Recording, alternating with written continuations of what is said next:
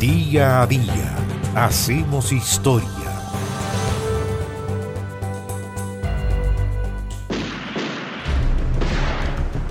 Violencia política en Chile. Violencia, en este caso, entre facciones de izquierda. A pocos días de que Salvador Allende asumiera la presidencia del país, a las 10 de la mañana del 2 de diciembre del año 1970, en un enfrentamiento en la Universidad de Concepción, militantes del Partido Comunista asesinaron al mirista Óscar Arnoldo Ríos Maldonado, de 23 años y cuya chapa política era Rodrigo Silva.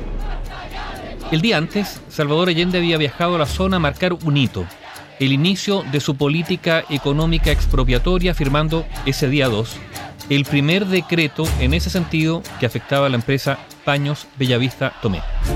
Pero esa jornada se vio ensombrecida por lo ocurrido en la Universidad de Concepción.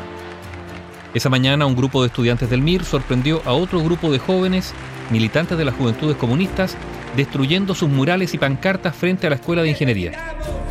Se estaba en medio del proceso electoral para la Federación de Estudiantes de la Universidad de Concepción.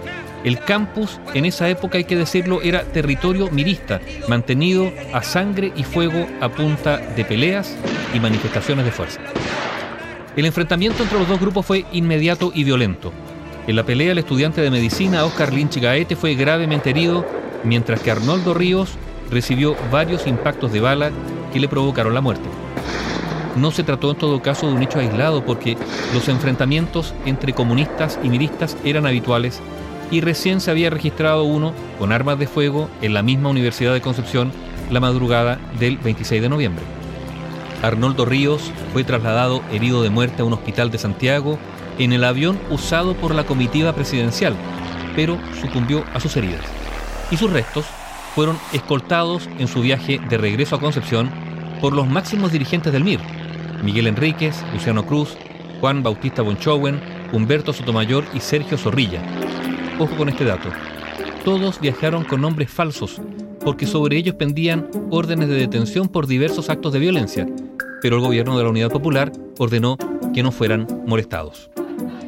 Nelson Gutiérrez, dirigente local del MIR, aseguró que los comunistas lo remataron en el suelo, es un homicidio, y calificó a Arnoldo Ríos como un profesional de la revolución.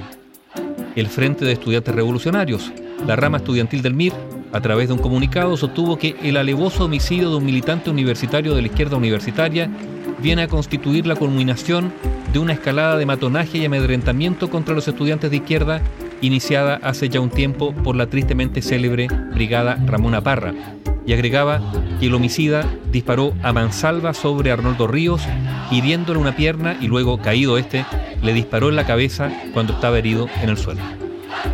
Uno de los líderes del MIR, Andrés Pascal Allende, dijo a la revista de su movimiento, punto final, que se produjo un ánimo de confrontación muy aguda en la militancia de ambas organizaciones, y Allende intervino exigiendo al Partido Comunista detener las agresiones, condenar y sancionar la acción de su brigada y establecer una relación de respeto y entendimiento con el MIR.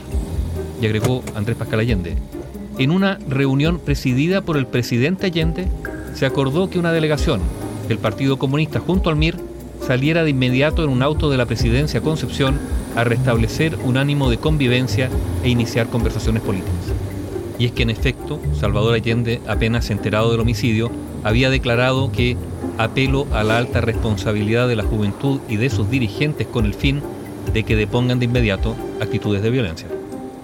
Este incidente fue una verdadera bomba en el seno de la izquierda, una izquierda que además recién había llegado al gobierno. Si bien el MIR no estaba en la unidad popular, Allende mantenía relaciones de gran simpatía con sus dirigentes, entre ellos su sobrino Andrés Pascal Allende.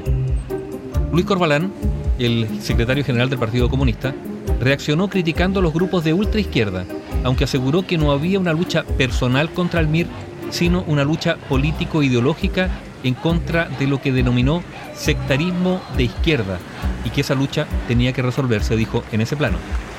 Y en efecto, ese asesinato se resolvió así, en el ámbito solo de la política, porque aunque fue designado Enrique Brogamer para investigar lo ocurrido, los hechos nunca fueron llevados a un juicio, nunca se vieron en tribunales y el crimen quedó en la completa impunidad. El asesinato del militante del MIR Arnoldo Ríos a manos de militantes comunistas de la Brigada Ramona Parra el 2 de diciembre de 1970 en el campus de la Universidad de Concepción. Bio Bio, la radio con memoria.